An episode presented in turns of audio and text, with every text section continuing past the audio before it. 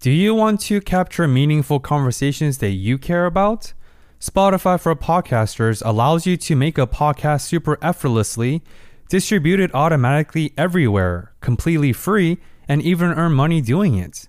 Did I say free while making money? What happened to capitalism? Use your phone or computer, hit press record, upload, and start creating today. You can also monetize your podcast super effortlessly through features like ads and subscriptions through the platform. If you have been following the Discover More journey, you know that I've been using Spotify for Podcasters since 2020. Download the Spotify for Podcasters app or go to spotify.com slash podcasters. Spotify.com slash podcasters to start creating immediately. This week's guest is Dr. Austin Chiang, an esteemed physician in interventional and weight loss endoscopy. Austin is one of the few doctors in the world that's triple board certified in internal medicine, GI, and obesity medicine. He received his bachelor's degree at Duke University and went on to complete his medical and MPH trainings at Columbia University and Harvard Medical School. You can find his press coverages on outlets such as New York Times, Men's Health, BBC News, and more. Austin uses the power of social media and comedy to not only educate the public with an evidence based approach, but also in an attempt to break down the multitude barriers of misinformation. To further impact his social media presence, which can be found across Instagram, Twitter, YouTube, and even TikTok, he found the Association for Healthcare Social Media the first nonprofit society for health professionals' social media usage. Currently, Dr. Chiang is the Assistant Professor of Medicine at Thomas Jefferson University Hospitals in Philadelphia and serves as the Director of the Endoscopic Weight Loss Program and Chief Medical Social Media Officer for Jefferson Health System. In this episode, Austin shares his mission of using social media to dispel misinformation and educate the public on the complexities of the healthcare system. Unlike many doctors, Austin didn't always know that he wanted to study medicine. He always kept an open mind, studying a wide array of subjects in college and now evaluating opportunities in seemingly unrelated fields. He credits this open mindedness for much of his success and that is a big topic of this week's conversation. We also discuss the importance of sharing one's voice on social media, the necessity of acknowledging nuance, and his initial perspectives around the COVID 19 vaccination. We hope you enjoy this week's episode of Discover More with us and Dr. Austin Chiang. Hey everyone, welcome to another episode of Discover More where we strive to accelerate the learning process together through intentional dialogues. My name is Benoit. And my name is Aiden. This podcast was built on the foundation of approachable guests, synthesized experiences, and relatable lessons that will help you grow throughout your journey. Thank you for tuning in this week. We hope you enjoy and continue to discover more.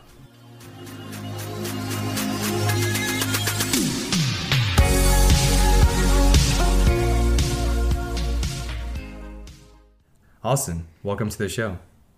Thank you so much for having me. I'm excited to be on.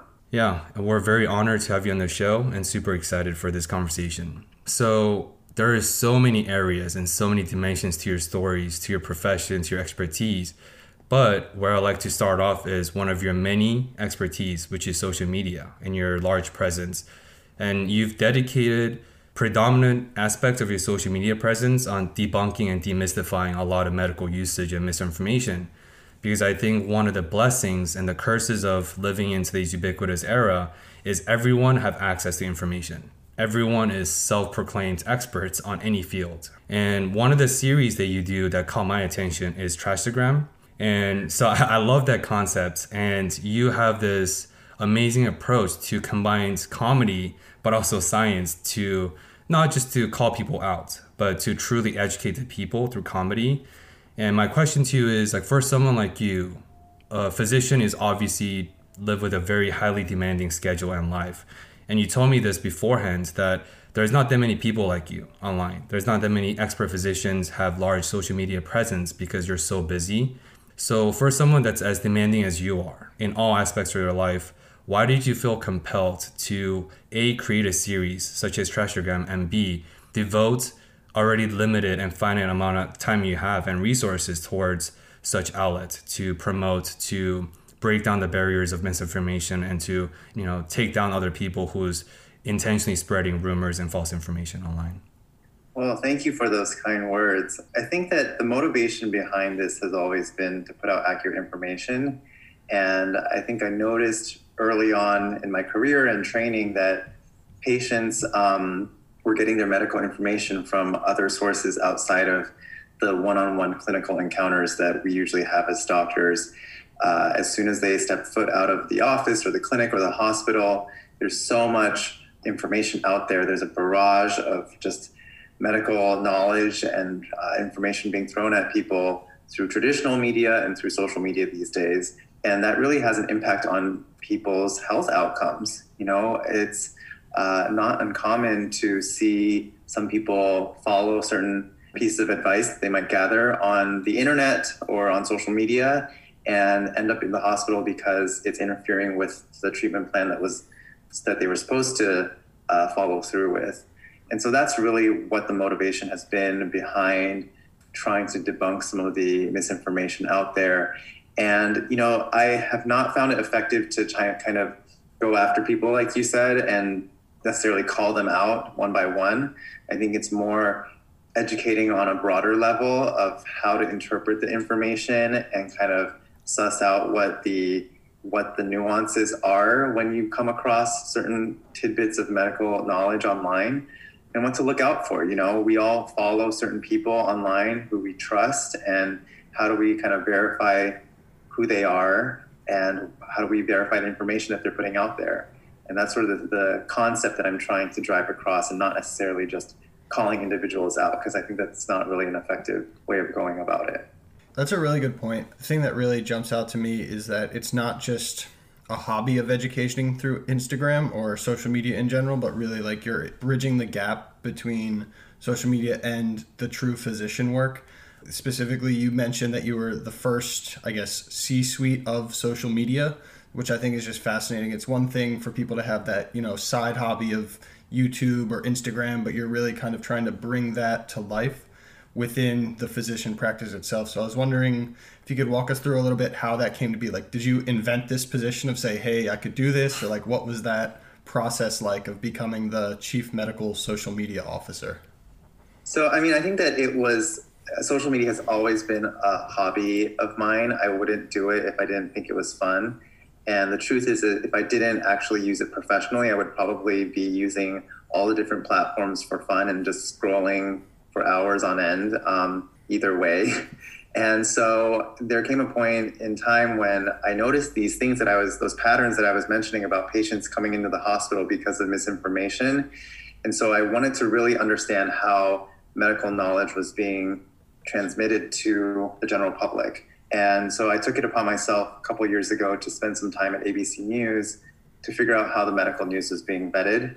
And why is it that like the news stories that show up on your evening news how did that who chooses what gets to be on the evening news? Who fact checks what ends up on the news? So spent some time behind the scenes at abc news learning that process. And in the time that i was there they were using twitter to host weekly chats which i don't think are happening anymore but it certainly gave me a glimpse into how social media could be used to foster productive conversations about healthcare. And that got me to shift my Twitter presence from a personal one to a professional one. And eventually, I, you know, that took me to other platforms as well Instagram a couple of years ago, and then later YouTube and TikTok. And it's kind of funny because I always wanted to start a YouTube channel back in the day, but I just didn't feel like I didn't know what my angle was. And if I was supposed to talk about medicine, at the time, I didn't feel like I was enough of an authority to be able to talk about it and feel comfortable talking about it. So, uh, so I started helping the professional societies in my field out with their social media efforts. Um, because of all the experience that I was having on the different platforms, uh, I also started doing social media research using data from the social media platforms. And one step at a time, I kind of built this academic niche within my field that ultimately led to you know getting the master's in public health and seeing how that could help me out with this whole journey and then the title and the role of chief medical social media officer came about through a conversation with our hospital ceo and i'm very fortunate to be at a place where they're very forward thinking and innovative not all institutions are like that but our ceo is definitely the type of person who really value social media and communication with the with our communities, both local and national, or even beyond that. And after hearing about my experience on social media, said, "Hey, why don't we create this position for you?" And so my role now doing that is really being the liaison between the clinicians at the hospital with the media relations team, trying to educate and inspire more health professionals to get online to speak their truth and you know, talk about the areas of expertise where they were trained in. And then also to help out with any social media campaigns the institution is trying to run, and also in shaping the social media policy. So it's a pretty new type of position, and um, we're still trying to figure out. You know, it's it's an evolving one, especially with just as the social media platforms are evolving. We're also having to see if there are other needs within social media that we need to address. So yeah, it's kind of a work in progress. Definitely, man. I appreciate you sharing. I think there's definitely a lot to unpack there, but I kind of want to double click on one of the things that you recently said of the importance of sharing one's story or uh, mm-hmm. speaking their truth. In the present day, when everyone and their mother seemingly has something to say online, I think it's important to kind of clarify or build some refinement around why it's important to share personal experiences, personal perspectives, and it's clear that you're trying to empower other physicians, grad students, just people in general to share their experience. Why do you think that that is an important mission for everyone to kind of adventure down? Yeah, I mean, I think first things first, I'm definitely not the only one doing this at this point, nor was I the very first one to be on social media as a doctor, that's for sure. Uh, but I do think that over time we've seen a shift of putting ourselves more into our social media presence rather than just simply being a professional on there spewing facts. And I think my motivation is because there's so much distrust in our healthcare system and in health professionals. Uh, we've seen that play out with the pandemic. And I think that it's important to show that, you know, we're human beings too. We have personalities, we have the same struggles and interests and the same questions that everyone else has. We might have a different perspective because we have more context and we're able to interpret the science more readily.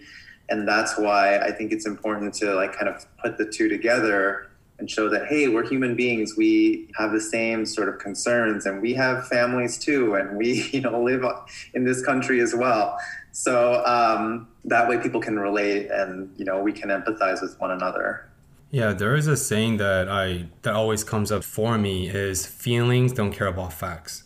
The fact that you brought up pandemic is a, such a relevant situation and topic for everyone with the issues of vaccinations, with the issues of wearing masks, with the issues of COVID-19.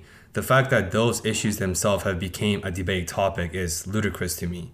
Just the same way the fact that climate change is a debate like what is there to debate about? The science is very clear right? So he tells us that it's not about facts it's not about science it's not about your title as a doctor. It's the recipient's side are they receptive towards what you have to deliver? But if the feelings are there acting as barriers your facts aren't going through to them. And i think one of the most effective avenues and vehicles to achieve that impact change on an individual and collective level is storytelling. Because there's a lot of sentiment through storytelling, right? Like music is storytelling, food is storytelling, I definitely want to stay on this topic for a bit, but I want to go back to your story. You almost gloss over this, but mm-hmm. you told us that a few years ago you just casually took an in- initiative to study the behind the scenes operations, how ABC News vet their news source. If I were correct, a few years ago, weren't you doing your fellowship? So yeah, the, when I was, did that at ABC News, I was a resident, and um, I had heard that there were a couple residents before me who had done a similar thing I think with a different sort of motivation. I think that they were wanting to maybe, you know, write some more or, you know, potentially be on TV. But I think, yeah, it was through hearing about that there were already existing avenues that I went about this. And there is a formal program now. And so I, you know, had an elective month and spent that time at ABC News and it was great. I mean, I was always curious about this process and really got insight into how, you know, all the medical journals, when it's time for them to release a new issue, they have embargo, they have press releases just like, you know, any other press releases out there, but they have their, um, you know, content that they're about to publish and they want to, you know, have the media cover it at the same time as when the journal is getting published. And so, you know, sometimes there are some flashy headlines in these press releases, and we're there as a team to kind of vet whether or not those headlines really match with what's being put out there, and does it truly have the impact that they're saying? Because sometimes there's a sometimes a scary headline saying like, well, this substance is going to potentially could cause cancer, and it's linked to you know whatever food product out there and you read it more in detail and you realize that oh the trial was you know, done in animals and it was, you know, a super high dose that we would never consume like as normal human beings and that sort of thing. And so you really take it with a grain of salt. But unfortunately, I think that not all news networks out there have the same approach. And so a lot of them will take that information at surface value and just throw it on the news. And that's part of the reason why we might have some of this misinformation, you know, floating around. So, you know, the past year, I would think that if anything, there's been more attention to trying to curb some of this misinformation and pay a little more attention to detail when it comes to health related stories. Yeah, just for the listeners, uh, I know you talked about your residence, and I only came to understand how busy you guys truly are through my girlfriend. And once again, you gloss over so nonchalantly that, oh, yeah, during your elective month, you casually took initiative to ABC News. Where do you think that ability to initiate and your ability to to foster this impeccable work ethics came from? Because I'm sure many of your peers and coworkers during the elective month they chose to wind down, decompress, and relax because your life as a resident is no life at all. So like, but you found the need, found the calling to take the initiative to invite yourself as part of that vetting process to see how it's being delivered. But what what did that ability do you think came from? Your ability to initiate, your ability to be so be compelled towards impact making and just your work ethics overall. I think I'm always evaluating opportunities as they come my way. I'm very open minded, so I don't really get pigeonholed in my thinking. I'm always, you know, I don't think I would be doing the social media thing if I really thought that way because academic medicine especially kind of drives you down this assembly line. And as long as you follow the formula and go through the steps you'll come out safe. And so i've always had this curiosity as well. And i think that because there's just so much that factors into it right? Like it's not just simply that i had one wish. I think it was also the opportunity and the timing and the fact that i was living in new york city that gave me the ability to do this. I think if i had lived somewhere else where I had to make the trip to relocate for a month or so, it may have not happened. But I, I, think in general, to answer your question, it really is about just keeping an open mind and evaluating opportunity every time it sort of comes about. Because, you know, even through med school, I changed my mind many, many times about what I was going to do as a specialty. And that's because I kind of open myself up to all the different possibilities throughout the time I was there. So, our third year in medical school, we have required rotations where we r- rotate each month or so through a different specialty, whether it's pediatrics or surgery or OBGYN and all these different specialties. And it's our chance to learn, but also to get exposure to these different fields and decide whether or not they're right for us. Some people are just, you know, enter med school because they're so sure that they are going to become a certain kind of doctor. And for me, I really said, hey, I'm going to explore because you just never know what could be a good fit because I just simply didn't know what certain fields were like. And, and that's the approach that I think I've taken both within medicine and also outside of medicine too.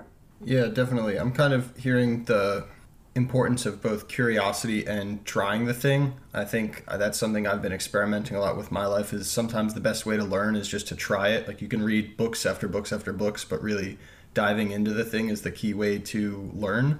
And I was wondering if you could see if, or I guess expand on, is that a theme that's kind of prevailed in your journey as a whole? If we could kind of rewind a little bit, hear your personal story. Did you always know you wanted to be a doctor, or did you like try specific things that told you that you wanted to do that? Was this a, you read a book that then told you to be a doctor? You had a medical circumstance that inspired you towards that? I just think this open mindedness and curiosity is clearly a value. And I was wondering if those were two of the things that led you into medicine in your you know upbringing childhood i think definitely that played into it i had the fortune of having a couple of family members who are in medicine so i have um, my grandfather was a world war ii surgeon in taiwan. And then i have a couple uncles and cousins who are physicians. I have a, a cousin who's a, a pharmacist. And that gave me some exposure into medicine as a whole, although looking back and really thinking about it now, none of that really matches what I consider, you know, what my job looks like now, um, or even my specialty. there's no one else who, you know, who practices in my specialty in my family. But it gave me kind of, it, it planted that seed early on that this was something that potentially I would want to do and I think that I was exposed to a couple of like different volunteer experiences growing up. You know, my parents, I have to credit them for trying to maximize my experiences as a kid, and um, you know, not only in like learning things, but also you know, giving back and kind of instilling these sorts of values. Naturally, I think that I gravitated more toward a, the curiosity aspect that, that we were talking about and, and science. I think that that was another major driving force so putting those two things together is really what landed me in medicine.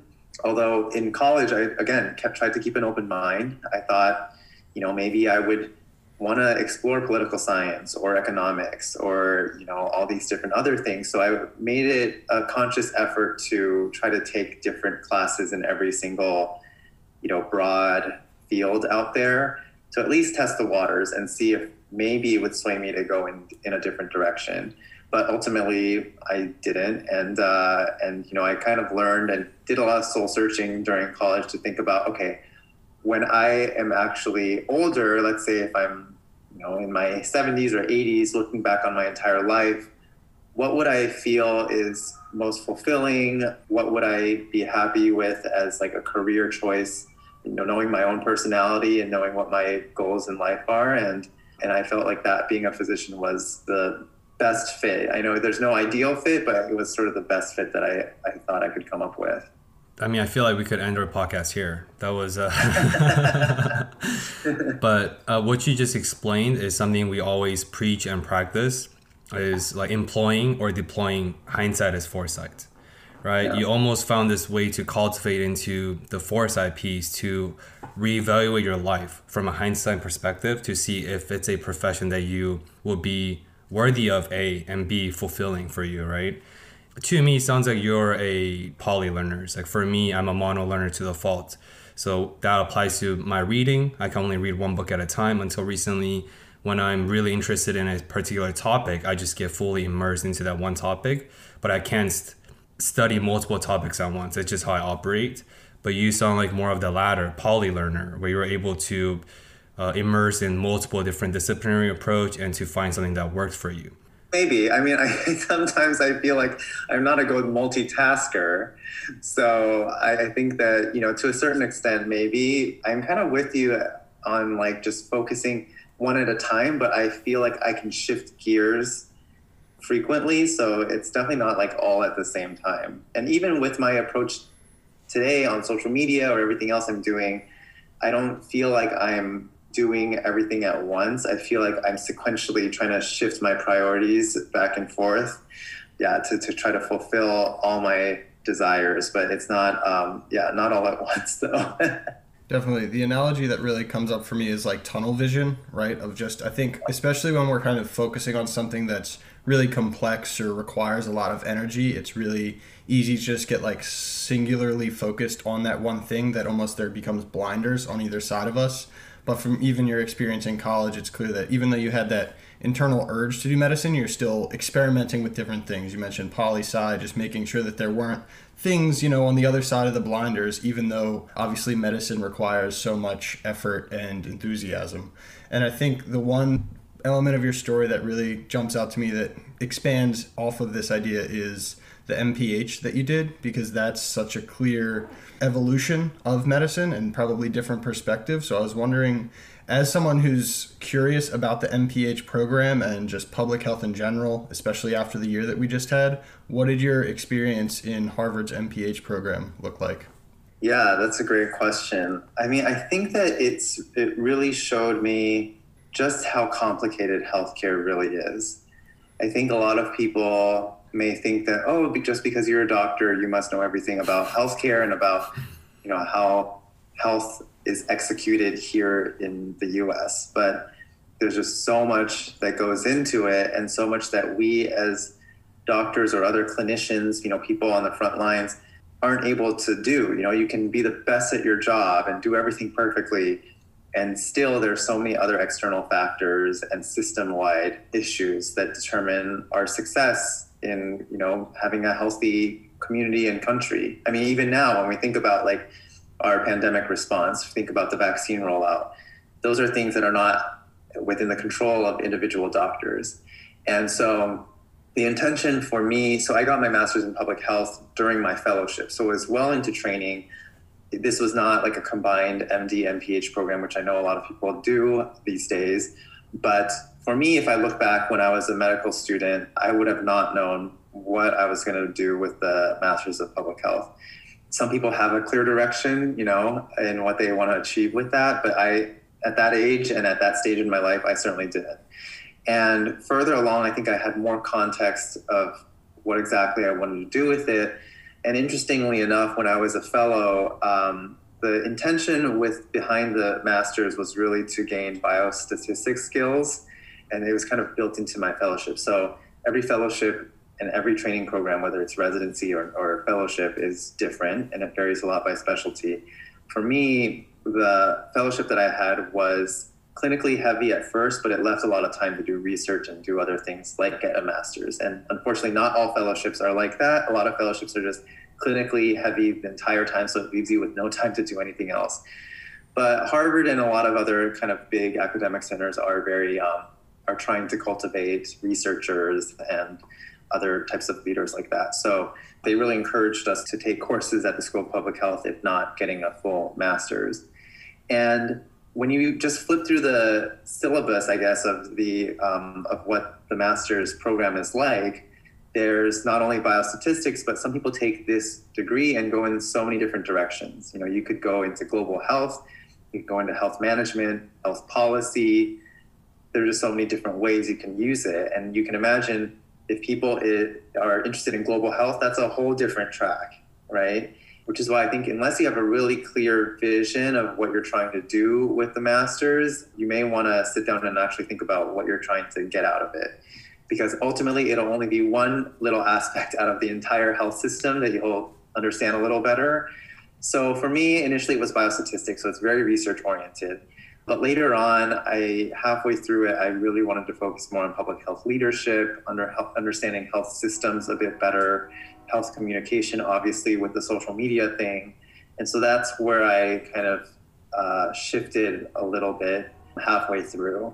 But yeah, I think that um, again, it was really eye opening in terms of like the complexities of what how healthcare works and what the social determinants of health are out there and what you know why health policy is important why ultimately even though a lot of people don't like to think of healthcare as a political subject it's heavily influenced by politics you know yeah, like the way our system works is because of the laws that are put in place and um, and who gets to decide what those laws look like it ultimately ends up in the hands of our political leaders so it gave me a different perspective. I think that that's the most important lesson that I walked away with from the masters. That resonates with me deeply. And like a quote that comes to my mind once again, I think the quote goes, I'm paraphrasing, something like, the pessimists are usually right, but the optimists change the world. And I, I share that with you because uh, Aiden and myself, we often talk about offline that we need to contain our pessimism or cynicism because I've devoted the last four years of my life getting into the interwovens of the policy realm. And right, I've became increasingly more cynical about the process. But I'm very optimistic about the outcome because I know whatever avenues, whatever dimensions, whatever societal issues at hand, whether it's healthcare, whether it's politics, whether it's racism, on and on, I know all of that is collectively shifting towards a right direction. I truly, truly believe that. The past 300 years in the US alone testified to that belief, but it's it is a slow and steady process.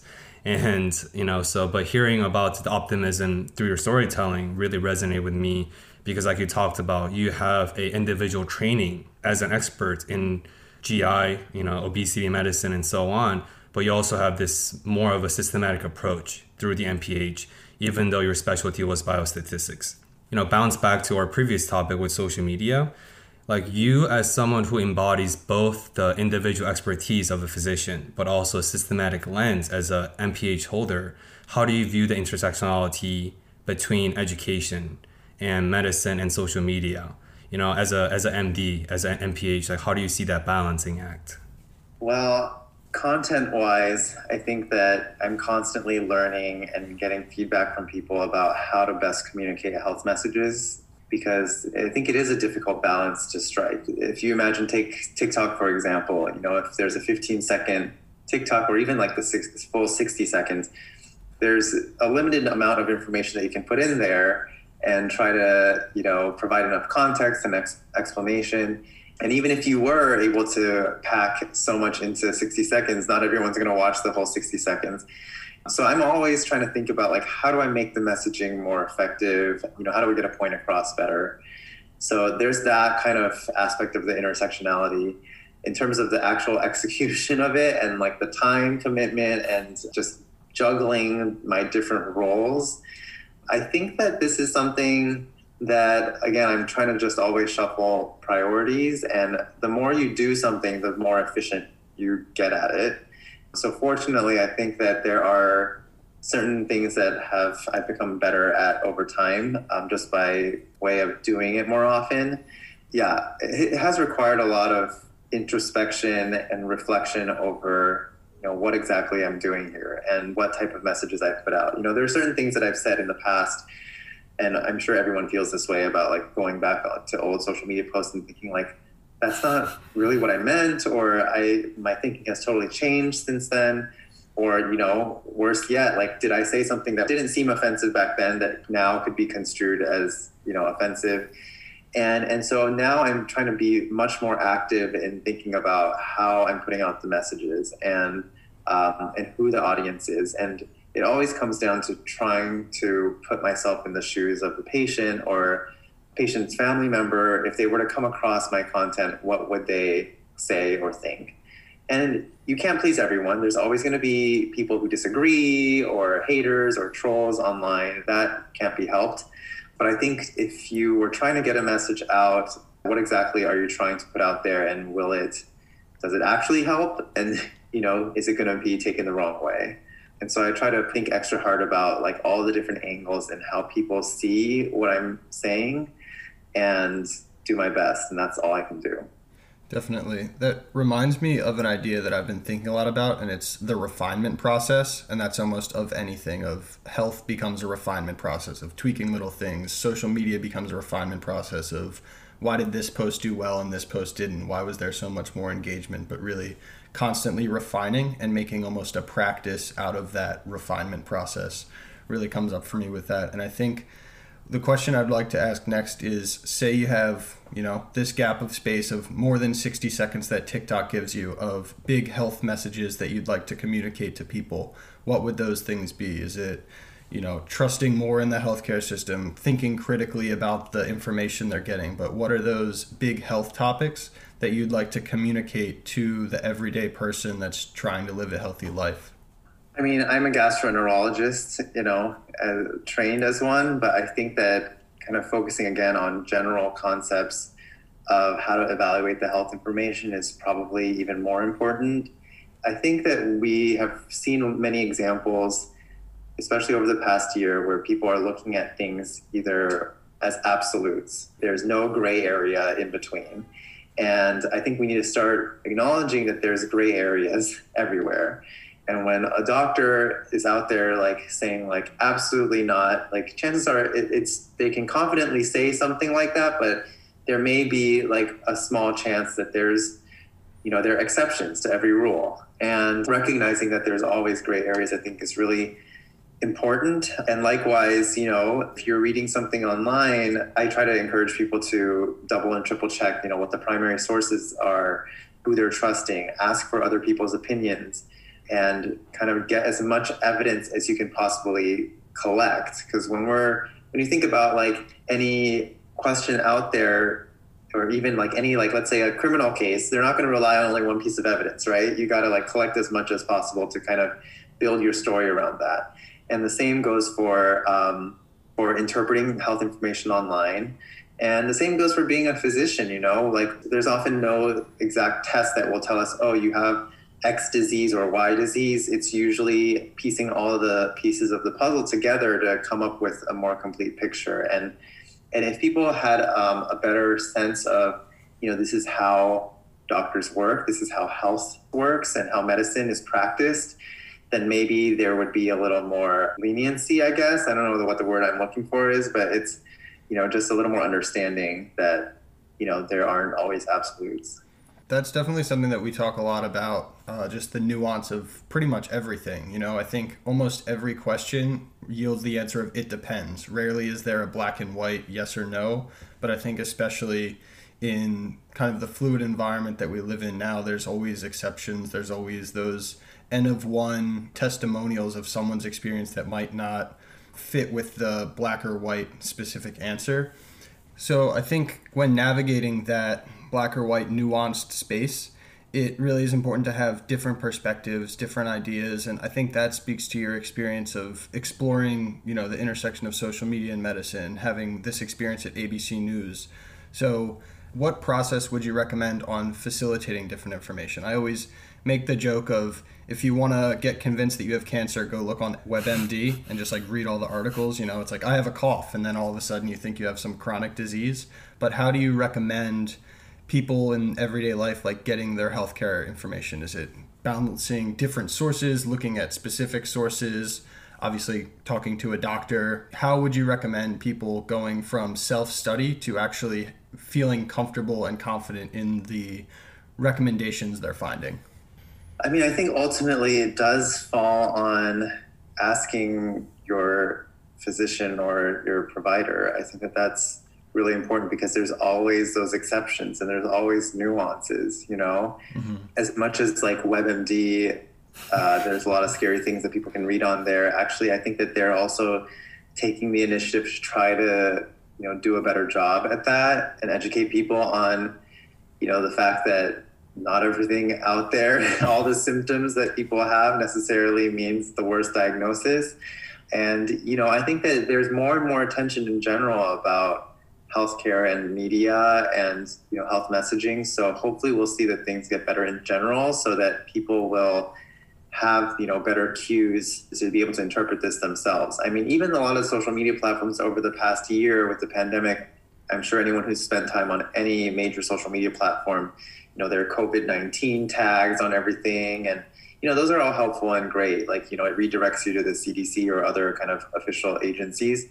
But I think the even more helpful tags and cues that they, they put on there are the ones saying that this article is actually from a couple years ago, or there are certain context clues that they'll throw in there now. It's not just sending you off to a different website or simply plucking out the information. Yes, a lot of these platforms are starting to, you know, try they try to curb misinformation and disinformation just by blocking certain accounts or taking down certain pieces of content. But I think these cues are even more helpful so that people can even I would imagine that a lot of people probably would see an article with a label that says, "Oh, this this article is from two years ago," and never previously have thought like, oh yeah, that makes a difference. You know, mm-hmm. something that was two years old, that's two years old, may not be applicable today.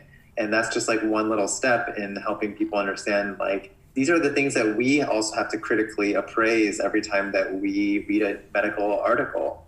And you know, when we're asked to, you know, within the academic community, review other people's publications before they are actually published and you know provide comments, we're also trying to pick out all the different things that you know could either be misinterpreted or certain gaps in the research that you know should have been addressed and it's the same sort of things that we we try to identify there as well yeah, this is so not fair. And just like the idea of how daunting it is for the everyday consumers to have to vet out and parse through the information. I mean, like, how do you expect these moms and pops who have their entire lives, their families to take care of, pay their bills, and now they have the task to parse through information themselves? It sounds daunting even for college educated people like us, you know? And I shared this recently on the show.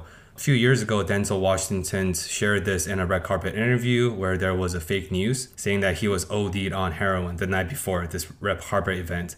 But obviously, he's alive and well and he showed up. And one of the journalists was asking him about the fake news article. And he said this, and this is a quote that I always come to whenever it's applicable. He said that in today's age, if you read uh, if you do not read news, you're uninformed. But if you read too much news, you're misinformed. That's why the importance, the sacredness of information, you know, falls onto the shoulders of journalists. But unfortunately, I think you know this probably better than we do. Is a lot of the journalists have unfortunately lost that purity, and you know, obviously they have to pay their bills, they have to chase after the headlines. But that's why I think people like you, as the vanguard, on this space is so important and your advocacy work is so so so important bring up a really good point actually because I don't, I don't know if you know who actually is responsible for accurate information. Should it be me as a health professional? Am i responsible for making sure the public gets the right health information? Is it the media? Is it the politicians who are you know the legislators out there? I think there's no right answer. I don't know if it necessarily should completely fall on the journalists' shoulders to to do that as well. I mean, I think that they have a tremendous responsibility, yes, but I think that I I wish that our government could also reform our education system a bit to empower our younger generations to learn more about science and learn more about health. I mean, many of us would argue that certain aspects of education um, through middle school and high school like could be focus on other things rather than what they're currently teaching. And similarly, like for health professionals, I think that yes, we may be responsible to a certain extent as well, but we need to be given the tools to be able to do it. You know, you can't just say, like, oh, just because you're a doctor or a nurse or a dentist or whoever, that that's just part of your job without giving us the tools to do that, without actually incorporating this into medical school curriculum. And so I think that, yeah, to a certain extent, it should be us, but it's like everyone's responsibility, and we could do better in so many different aspects. Yeah. So speaking of toolkits, we were right. just talking about symptoms and diagnosis and online, and how prevalent misinformation is. Uh, would you be able to explain to us in details, like your own personal vaccination experiences, some of the expectations attached to vaccinations? Uh, because as the rollout the mass level of rollout is getting closer and closer on an entire collective level. I think the conversation about vaccinations, and I'm sure this is a question that you've been asked on every single podcast and every single interview, every single interactions. But uh, I think it would be a disservice to our listeners if we don't utilize this resource, aka you. Yeah, how would you uh, explain and inform the public about your own experiences along with just the science behind it? Yeah, I mean, I think that there are you know, depends on which vaccines we're talking about, because um, there are two that are already have emergency use authorization and the third one on the way. But I think that the way to think about vaccines is really everything in medicine is weighing risks versus benefit. And you know, there's not any medication or treatment out there that is 100% risk free. But when we think about the vaccine, it's no different, right? It's not 100% risk free, but we have to weigh that against the risk of actually contracting COVID and potentially getting a severe illness from it. And it's not only the acute illness, but also, you know, potential long-term effects of it.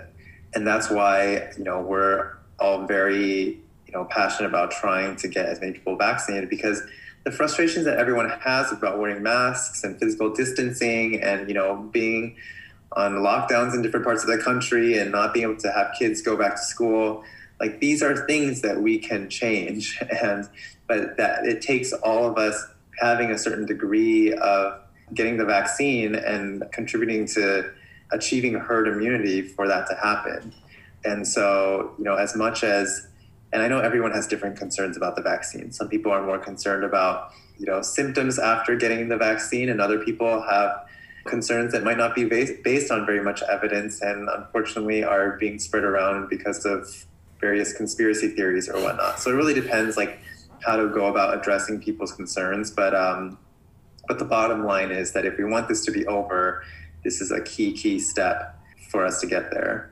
Could you explain the concept of herd immunity to the people? Because I know what that means. You know what that means. Aiden knows that mean. But for the more consumers who carries maybe a little bit of healthy skepticism, would you be able to uh, explain that concept? Yeah, it's basically making sure that enough, large enough proportion of the population is immune to the virus so that those at greatest risk don't get it. People aren't able to um, get the vaccine for whatever reason can then also be protected. And so you're essentially achieving population wide protection, even if it's not everybody getting the vaccine, but it's enough to basically stamp out the, the pandemic. These are steps that have been shown to work through other diseases that we've dealt with, right? Other things that we've been um, routinely vaccinated from, whether it's smallpox or polio, you know, it's the same kind of general public health concept at play here.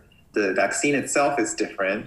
If we're thinking about the Pfizer or the Moderna vaccine, those are mRNA vaccines, so they are a new type of vaccine because there are a lot of different kinds of vaccines and how that immunity is generated and delivered to the person. But you know, these vaccines are very effective and they're generally very safe. And we have, you know, it's been tested in thousands and thousands of people before even being rolled out to the general public here. Yeah, I was wondering if we could kind of dive into that a little bit of the fact that it's safe and the fact that it's been tested and even like what's been seen so far. Because I think, at least in my experience, a lot of the resistance I've heard is the fact that it's so new, right? Just mm-hmm. no one's seen technology like this before. But as you pointed out, it's been tested. It's sounds like it's been succeeding, all things considered. I was wondering if you could give us kind of just some specifics around those first few months of this rollout. What have you seen in patients, your own experience, just in terms of safety and I guess subsequently success moving forward? Yeah, I mean, there's still a lot of unknowns. Like, don't get me wrong. I think that there are still ongoing trials about long term uh, effects. There's still ongoing trials about vaccines for kids because this is generally for you know adults. Uh, there's also a lot of questions about you know whether or not this really helps curb transmission because what we do know is that the vaccines currently really help out with preventing severe illness so and that's the key thing is that we don't want people to die from covid the general idea is that you know if you don't have a severe illness then you're less likely to pass it on because you know you're not having the symptoms although you know there's also asymptomatic transmission for people who don't have symptoms you know being able to spread it still and that's the whole concept, you know, of you know whether or not transmission can really be curbed with the vaccine. But um, you know, if we look at the number of bad outcomes from the vaccine itself, they're very, very rare. And so, um, again, we're weighing the risks and benefits, right? The, the risks of getting the vaccine versus the benefit of potentially not getting this deadly virus that we know has already killed over half a million people in our country. You know, that's how we have to go about thinking about it. I would like to ask you about your own personal experience as well, because I know mm-hmm. that you've obviously uh, went through both rounds of vaccinations. And also, this is obviously a joke, but I just want to share that one of the large conspiracies about vaccination is Bill Gates' chip being implanted, right? If you ask me, I would much prefer to implant a chip created by Bill Gates. I'm sure it's going to enhance my functionality drastically. So I don't know why people are resistant to that idea. But yeah, jokes aside, uh, we'd love to ask you about your personal experiences and some of your own takeaways. Right. So I got the first dose of the vaccine at the end of December, and then I got my second dose in mid January. After the first dose, I had a little bit of arm soreness, and that was it. And after the second dose, 24 hours I received the second dose, I um, had you know a headache and just generalized weakness, just not feeling well. But after sleeping it off the next day, I was totally back to normal. And so, you know, I've also a generally pretty healthy person. I don't have any severe allergic reactions to anything. So I felt comfortable going into getting it without having to speak to a doctor or someone else beforehand. So, I mean, if someone has a really severe history of allergies, then, you know, it's always best to check with your doctor beforehand. But um, yeah, my experience was as pretty much as expected and as smooth as it could get. Yeah, that's awesome to hear. And this is a bit of a forward looking question that there's probably not, you know, speculative evidence around, but I'm just curious for your opinion around are there estimates yet around, you know, how many vaccines or how much time to get to this herd immunity? Is there like speculation around that? I know there's probably not clear cut answers, but would you be able to provide any insight as to like what the time horizon looks like in terms of forward looking? Are we going to be able to go places this summer?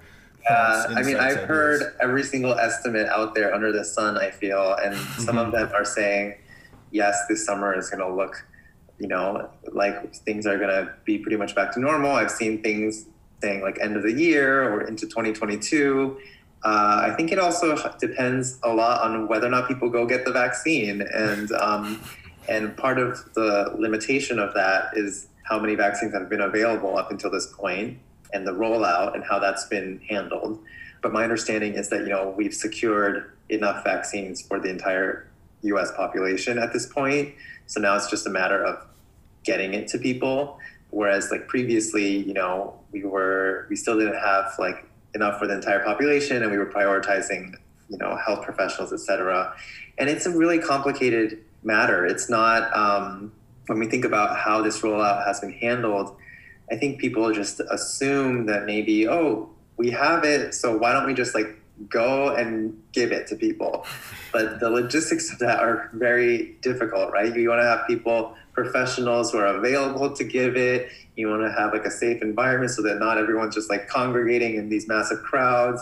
You want to make sure that people are monitored for their reactions after the, they receive the doses. Yeah, it's not easy. And, you know, if you just said like, oh yeah, just where can they have all these people at once, right? And hospitals are not the place to have that many people at once. Now there are retail pharmacies and like stadiums and, and other places that are um, administering the vaccine now. But the sooner people can get it, then the sooner this is going to be over. I mean, it's as simple as that. And whether that's this summer or this fall, I mean, we can all speculate, but hopefully, you know, hopefully soon, sometime this year, I hear you. That's a great perspective, and I'm glad you kind of dissuaded some of those myths because I think, you know, to someone that's just the end user getting the vaccine, it's hard to like see all of the trickle down elements of, you know, the logistics involved, everyone that needs to be available for it. And I guess this is more a hindsight facing question, especially looking at your experience as a doctor with public health any big lessons that you saw from this whole experience? Either it's new ways of thinking about the health system, new ways that you see people responded to them. Just I'm really curious for your thoughts of big reflections and or perspectives around this country and even world in general, just around this whole pandemic time. Yeah, I mean, well, we had a pandemic playbook that was thrown out at the beginning. um, so that's number one. I think that. Wait, could we unpack that? Could we unpack that a little bit? Just because I'd really loved. What do you mean we had a pandemic playbook? Not to cut you off at all, but I think just glossing yeah. over that is really important, and I'd love to just hear the story well, behind I think the Bush administration and the Obama administration had a pandemic playbook about how to handle exactly a situation like this. Like it's not that people didn't see this coming. People saw this coming at some point. You know, we this isn't the first pandemic to hit the planet. you know, there's been so mm-hmm. many and there was also, you know, not too long ago, H1N1. There was Ebola that never really made its way over here, but certainly like splashed across headlines at the time. And you know, we were preparing ourselves for a moment like this. And so that, I think that's the number one thing is that there was a game plan and it wasn't followed. And I think that partly that's to who's to blame is unfortunately the previous administration and how they handled that. And it certainly didn't help that on top of that, there was a lot of like messaging on social media that was kind of misleading people or not evidence based and got people thinking about fixated on certain things that didn't matter or just didn't work. And, you know, I, again, that hopefully is a blessing for the future so that we all understand the impact of social media and the need to be more mindful about how we handle this. So, like, by the time some of these social media platforms got around to monitoring these conversations a bit better. You know, I don't want to say like censorship, but you know, at least trying to curb some of the misinformation. It was already a bit too late. You know, I always go back to comparing the U.S. response to Taiwan's mm-hmm. response, or I mean New Zealand for that matter, or some of these other countries.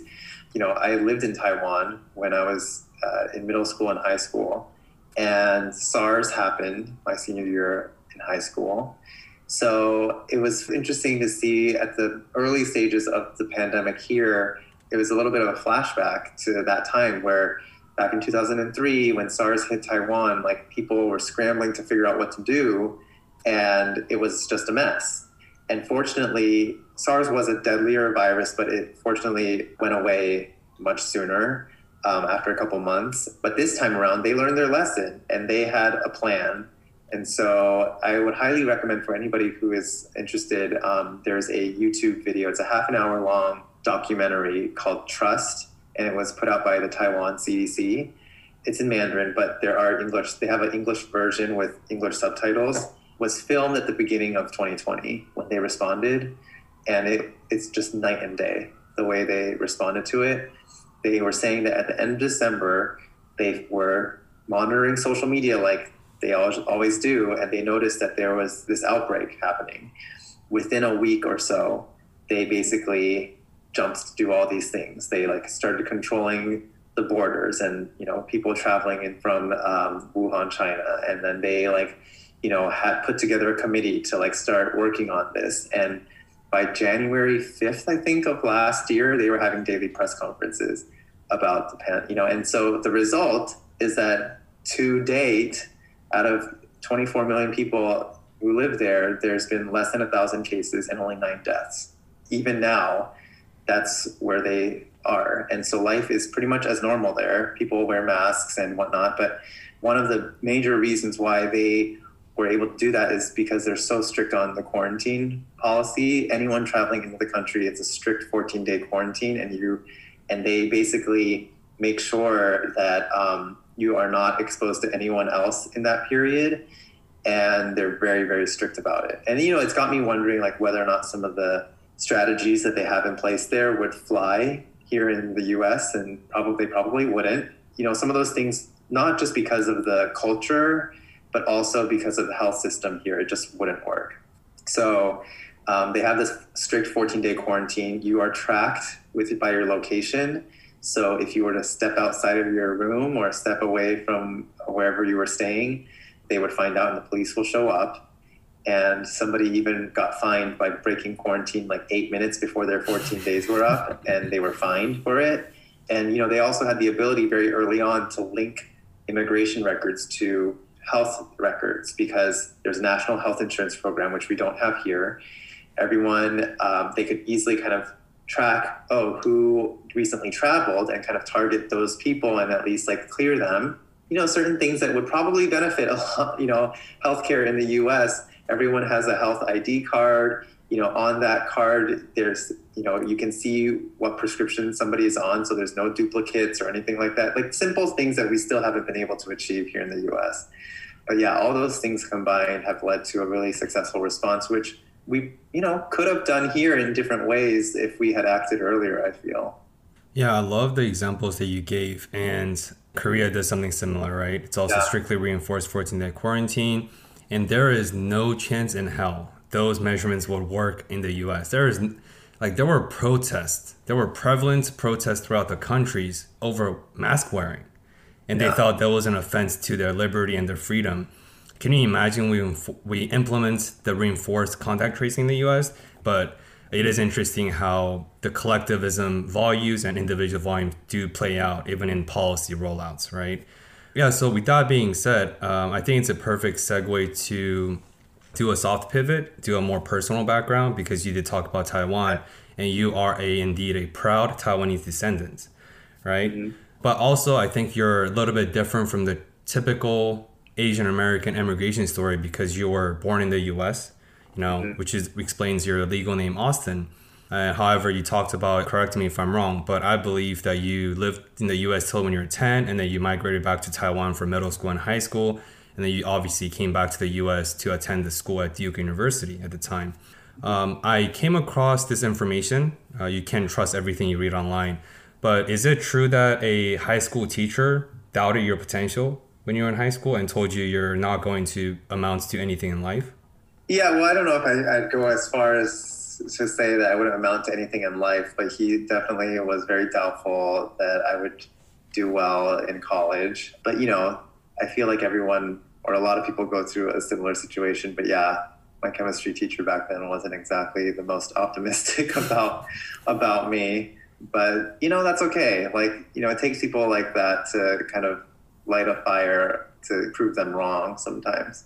Yeah, so as someone with both exposure in Taiwanese culture and American culture, like when you came back to US for college and obviously Taiwan, because I don't like to frame everything as good or bad necessarily, because I, I have a lot of POC friends who like to compare the collectivism values. A lot of Latinos, yeah. a lot of Asians, a lot of Black Americans.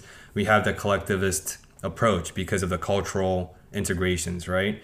But then if you look at Caucasians or Americans, in generally speaking, they're more of an individualistic approach. But it's not good or bad. They're just raised under different cultural context. So when you examine both the living lifestyle of Taiwanese living and the US living, as someone who have similar exposure to both culture, because I think a lot of Asian Americans become detached through their cultural upbringing and roots the older they grow up. Uh, I would just love to dive into and ask you about your personal upbringings and then you know some of the experiences you've taken away from living in both Taiwan as an adolescent because you have a lot of passion in education, a lot of passion in systematic approach, and your more recent years in the U.S. Sure. Yeah. No, I'd love to answer those questions, but yeah, I mean, I'm with you. There's no perfect system or you know culture, and I see benefits to both, like my upbringing there and my upbringing here you know, part of what's made America like a great country and the size and scale that it is today is because of that individualistic drive. And there's so much to, you know, progress that's been made because of it and how it's impacted the world and how other countries, you know, are progressing. So, you know, I can't knock it for that. But at the same time, yeah, I mean, like situations like this with the pandemic, I think show a different side of that. Yeah, so could you unpack a little bit just kind of that transition process, maybe big things that you brought from one culture to the other, or even just transitionary experiences, just big themes that prevailed through your transition in so many different cultures? Honestly, at that age, I don't know if I made a conscious decision to navigate the cultural transition, I think I didn't really have a choice. I just had to like move from the US to Taiwan and get used to it and then, you know, hope for the best. But I, the transition wasn't as stark because I went to an American school in Taiwan. And actually that there's pros and cons to that. You know, the pros being, well, I was still familiar with the system. I was still had the expectation that I was going to come back to the US one day and pursue the rest of my education and and that this was like a temporary thing.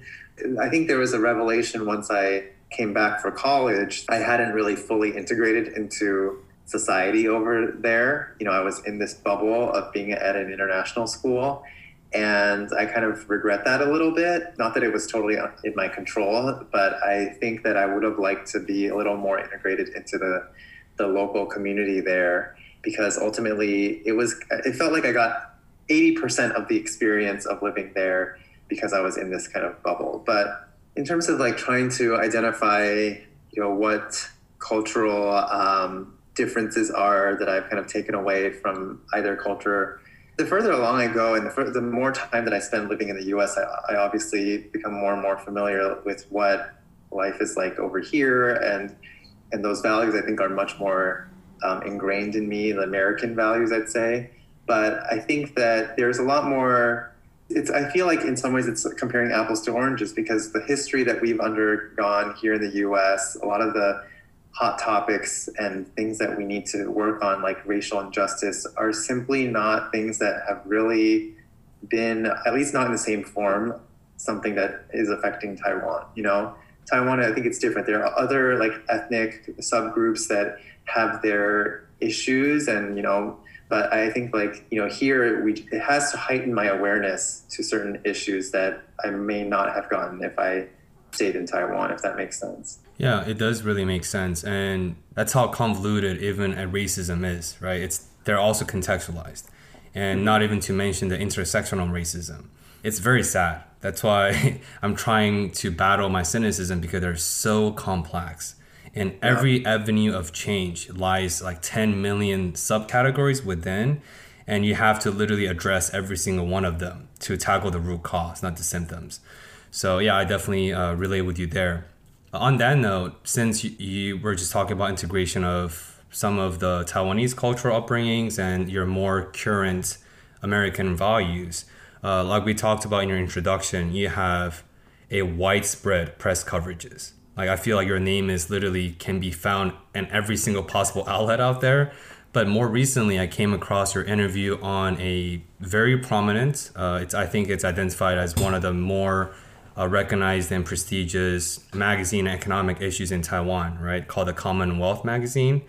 I do speak Mandarin, and but I know that article was written in Cantonese, so I had to decipher a little bit. So would you be able to explain? Because I think yes, you've had a lot of coverage in the U.S., like uh, New York Times, BBC News, Men's Health, but I think that carries different weight for you, right? Being as a Taiwanese descendant so I would love to uh, dig your brain about a the experiences itself, being interviewed by such a giant uh, magazine from Taiwan, from your home country, and b what you talked about in the interview. Yeah, it was you know an honor to be interviewed by them. I, in terms of how I approached it, really was no different than some of the other interviews that I've had.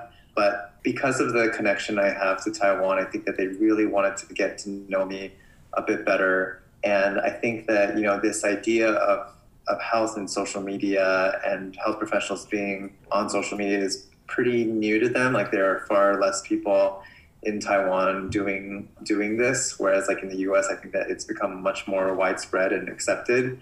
What the article goes into is basically a lot of my personal journey and journey through medicine and, and how I got around to doing the whole social media thing over here but it also uh, interviews some of my colleagues and supervisors, like my boss over here, the CEO of Jefferson Health and the president of Thomas Jefferson University, uh, Dr. Klasko, as well as the chief of endoscopy at the National Taiwan University, who also happens to know me. But they had um, interesting perspectives because I didn't speak to them you know about the article i just said that hey they're going to interview you um, if you're available to comment and it was interesting to kind of hear their perspective because you know dr klasko ceo of jefferson is super encouraging and forward thinking and you know again i'm i'm lucky that there is a leader at my institution like that because that doesn't uh, exist at most places especially for a huge health system like ours but to know that you know he's in support of this and like sees the value in it i think speaks volumes Definitely. I think you introduced a really interesting idea, and that being leadership within healthcare. I think you mentioned forward looking, innovative, but really looking forward as to the health landscape that we face right now. If, say, you're speaking to either present doctors, forward looking doctors, or even just people within healthcare, what do you think are the big elements that make up both responsible and effective leadership within such a complex system such as healthcare? Yeah, you know, it's interesting. I've been doing a lot of, I've been asking myself a lot of the same questions lately. And I think that, you know, there's no, what, I, what I've kind of grown to, to recognize is that there's not one model for what a doctor should be like or or what a healthcare leader should be like. It really depends on what the matter is that we're trying to tackle. And, you know, somebody even when we're thinking about different specialties, all specialties are necessary to fully address healthcare, right? But even um, within a specialty, there are doctors who are more focused on the one on one interactions and delivering patient care you know, on the front lines, so to speak. And then there's other doctors who are more focused on public health efforts, which are just as important, or you know, doctors who are trying to think of ways to improve more lives, kind of on a broader scale, whether it's people who are working in the pharmaceutical industry or you know the um, uh, device industry or you know um, advocating you know with the government or working in public office. So it really depends on like what the issue is that we're tackling but i think it's it does all of these roles requires an understanding that everyone plays a part in the, how the whole machine works. Without that the, everything falls apart. And especially working in a hospital i think it's very apparent that that's the case i don't know how this happens but i know that sometimes people feel disrespected because some doctors may have an ego and not value some of their coworkers. But I can confidently say that if the person who, you know, the environmental services staff or the patient transport staff or, you know, the social workers or our techs or nurses, whoever, you know, works with us, any one of these groups of individuals, if they're excluded from the picture, everything falls apart. And I think that, you know, any leader should recognize the value of every individual component in how everything comes together. Definitely. That's a really good point. And I think the idea that's really coming to mind for me is collaboration and even teamwork. Uh, just from everything you've said, it's, you know, so many different pieces of the puzzle all coming in to kind of create cohesiveness together. And I think on that note, you kind of mentioned there's such differences between specific positions and maybe what their responsibilities are, and obviously what requires good leadership is different for each of those specific positions. But one commonality that I'm kind of seeing, whether it's a doctor or the transport staff that you mentioned, was this collaboration element, was teamwork, working with other people. I was wondering if you could unpack that a little bit of what creates a good team, how you manufacture or create good teamwork within yourself and your coworkers. Yeah, I think that it really starts off with respect again.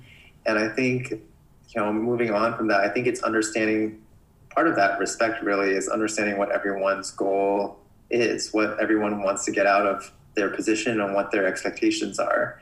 And when we can, you know, come to a same place of like what our expectations are, then we can then, you know, fulfill those expectations. I think when people have different expectations, then, you know, you may come out with a certain product or a certain, you know, plan and it's not going to fully address something unless it's laid out at the beginning. So I think setting expectations and having open conversations from the beginning is really important. And also emphasizing, just like everything else in life, that things change and that, um, you know, we have to be adaptable, I think is really important. Whether it's in my role at the hospital or, you know, with my, the Association for Healthcare Social Media, which I founded, you know, those are, these are challenges that we face. There's going to be ups and downs, and there's going to be times where, you feel like uh, is this worth it is you know why aren't things happening or why aren't things coming together and there's other highs where things are just really like flowing but i think that in either case it's been looking back at this limited experience for you know in these roles i feel that there's going to be good times and there's going to be bad and you just kind of have to roll with the punches. Yeah once again i could hear a sense of you know optimistic viewpoint and i think you're you just generally speaking embody a very positive outlook on life which i really really respect.